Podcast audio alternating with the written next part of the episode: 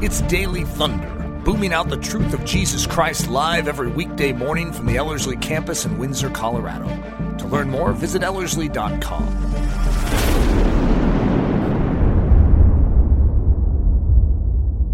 Welcome to a special mini series of Daily Thunder. Hi, this is Nathan. We are covering 20 of the most memorable and impactful scriptures from the past 10 years of Ellerslie. Since the Ellerslie team will be traveling much of this month, we will not be meeting live in the chapel for Daily Thunder except for the Sunday messages starting at 9 a.m. Mountain Standard Time. We'll be launching a brand new season of Daily Thunders on January 4th, 2021, with a brand new format. And Eric and I and the team are beyond excited for what is coming. And if you've enjoyed this series of our top 20 memorable and impactful scriptures, consider downloading our full list of the top 50 scriptures that have impacted Ellerslie from these first 10 years by visiting ellerslie.com forward slash daily. Now, here is Eric for today's episode.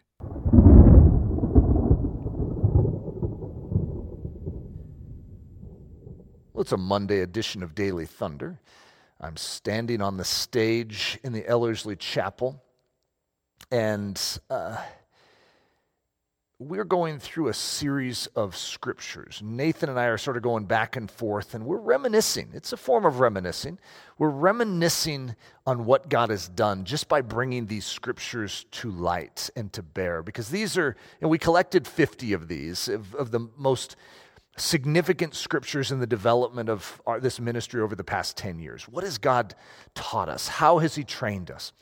And then we picked 20, which was, uh, that was painful. Uh, and then we had to divide those. You should have seen that session trying to divide those. Nathan was trying to claim the best ones. I, I saw him doing it too. It's like, hey, this one's mine. It's like, what do you mean that's yours?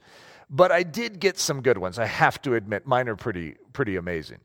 And so, uh, as we go through this, there's, this, there's a certain pain of thinking of all the scriptures we're not mentioning, but it is fun to just stare at some of these scriptures that mean so much to us here. And if you've been through uh, any training here at Ellerslie, you know that Romans 6:11 is a doozy. In fact, the, just the word doozy is part of Ellerslie's history. We should probably do a vocabulary one, Nathan, where we go through all the key vocab words for Ellerslie that are very distinctly Ellerslie esque. Doozy would be one of those words. We have our own unique definitions for some of these words too. But Romans 6:11. Now, we're right smack in the middle of an argument of Paul. So we're sort of lifting this out, but I'll try and give some, some framework of what's happening around it.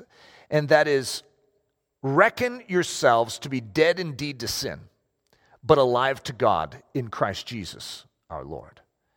Now, at first blush, that doesn't necessarily make a lot of sense. How do you even do that? And so if I told you, you know, hey, reckon yourself to be dead indeed unto sin. Well, if you don't know what it means to reckon, it's very difficult to do that. And the word reckon falls into a funny category where it sounds familiar and it sounds like something in the English language. We have a lot of Southerners who will say things like, I reckon. And yet, that doesn't really help you understand what it is. It's actually an accounting term. And it is sort of a unique and fun word to try and even explain, but it's very, very significant. And it's an action of faith, it's an action of the soul that we are supposed to be functioning in. Yet most Christians actually don't function in this thing known as reckoning. And so as a result, they get to Romans 6:11 and they just stare at the page, or they memorize the scripture and they feel like maybe memorizing it will help it happen in my life. But let me see if I can give a quick illustration, even though you can't see me, because some of these things I like to train uh, in live, with live audiences. Uh, but if you were standing next to me and, and say you were you had beads of sweat uh, of sort of streaming down your face, I'm like, what's wrong? You go, I'm, I'm in big trouble. You see, I, I took a loan from uh, Two Ton Tony, and I, I, shouldn't have done it. He's a loan shark. I really needed the money, and now he wants it back. But the interest he wants back is so extreme, and he wants it back so much sooner than I thought he was going to want it. And now I need, and I'm just going to pick a number. I need a $1,000, and I need it within the next minute. Oh. Okay, so imagine that someone is in that desperate situation. Imagine that's you, and you're in this desperate situation. And I hear about your desperate situation, but imagine that I let you in on something. I actually knew you had this uh, situation. And so, what I did right before I came here is I wired $1,000 into your bank account. Now, imagine you had just, just a few minutes uh, before you, I, I did this, you had checked your bank account and you saw that there were zero dollars in it. Okay, so if you have zero dollars and you have a checkbook and you know Two Ton Tony's coming in and he's collecting today, and if you don't have the money, what's he going to do? Yeah, that's that sound of you know slitting the throat. Sort of a disgusting thing, but you know that's what mob bosses like Two Ton Tony do. And in fact, he has one of those uh, check readers where he can scan your check and see if you have the money to back up your check. And so he can call your bluff. If you try and write a, a false check, boy, he's going to make it even more miserable. He's going to he's going to kill you slowly. Okay, and he's going to maybe take your family uh, too slowly, and so as a result, there's a little pressure. I understand why you have the beads of moisture uh, streaming down your face right now, but imagine that I say, before I came in here, I wired $1,000 into your account. I double checked, it's there. Now, your response to that is going to depend on if you trust me or not. You see, if I am a good sort of character that doesn't tell lies and I do what I say I'm going to do, then actually, in the very moment that you hear it, you would have a relief. Why? because you are believing something. What is that something you're believing? You're believing my word. Now, what's interesting is you don't have $1,000 of cash that you can crinkle between your fingers and feel all good about. What you have is my word. Now, you don't have time. Oh, I see two ton Tony walking in right now. You don't have time to actually go and double check. You are going to what's called reckon yourself $1,000 richer.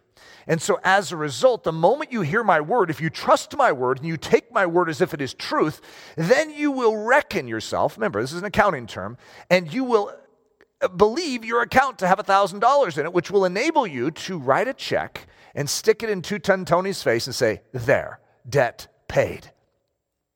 Here's the question for all of us. When Paul, speaking in Romans 6, he's, he's talking about the work of Christ and what Christ has done for us. And he says, This was for us. And when we believe in Christ, we share in his death, his burial, and his resurrection.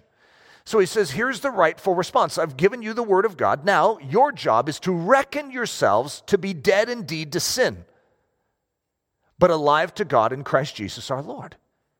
Do you believe the word of God? And most of us wait until we feel something. We want to feel the crinkle of the thousand dollars, uh, thousand dollar bills between our fingers in, before we say, okay, I have the money. But God says, no, it's faith that is the key operative. And faith functions through this action of reckoning. God's word is spoken. He says, You're dead to sin in Christ. If you have believed in Christ, then his death is your death. Sin no longer has power and dominion over you. Do you believe that? And what we oftentimes do is we check our feelings. Do I feel free? And am I free? You're, you're looking for the crinkle of the bills instead of believing his word. Paul just says, reckon it, guys. Reckon yourself to be dead indeed unto sin. The second part, but alive to God in Christ Jesus our Lord. Many of us wait to declare that we're alive from the dead in Christ once we feel that we're alive. That's actually not how it works. Your job is to take God at his word to reckon. The word for reckon is logizomai. It's almost like if you knew you had a burden that you needed to write an email to someone and seek forgiveness. Imagine that. So imagine you went to your computer, picked it up, and again, beads of sweat are going down your forehead, but you're going to write this letter and seek forgiveness from someone, humble yourself. But then there's a key step in that, and that's logizomai. you need to push send. Could you imagine writing a letter but not pushing send? It's the same with truth. You can know that the truth is true, but you also need to take it to your account. You have to push the send button, the submit, the apply, all the different buttons we have in our life that actually signal the receipt of something or the sending of something. The action of the soul is essential in Christianity. Do not just be a doer. Uh, I'm sorry, do not just be a hearer, but be a doer of the word of God. So let's, let's finish. I'll read it again. Romans 6:11. Reckon yourselves to be dead indeed to sin, but alive to God in Christ Jesus our Lord. Daily Thunder is a listener supported production of Ellerslie Discipleship Training. At Ellerslie, we are laboring to rouse the Church of Jesus Christ out of its lethargy and build brave hearted Christians for such a time as this. Daily Thunder is delivered live and streamed daily Monday through Friday at 8:15 a.m. and our weekend service is streamed at 9 a.m. on Sunday mornings. Join us at live.ellerslie.com. We invite you to visit us at the beautiful Ellerslie campus in Windsor, Colorado for a day, a week, or an entire season of gospel centered spiritual training. Learn more at ellerslie.com. Thanks for listening.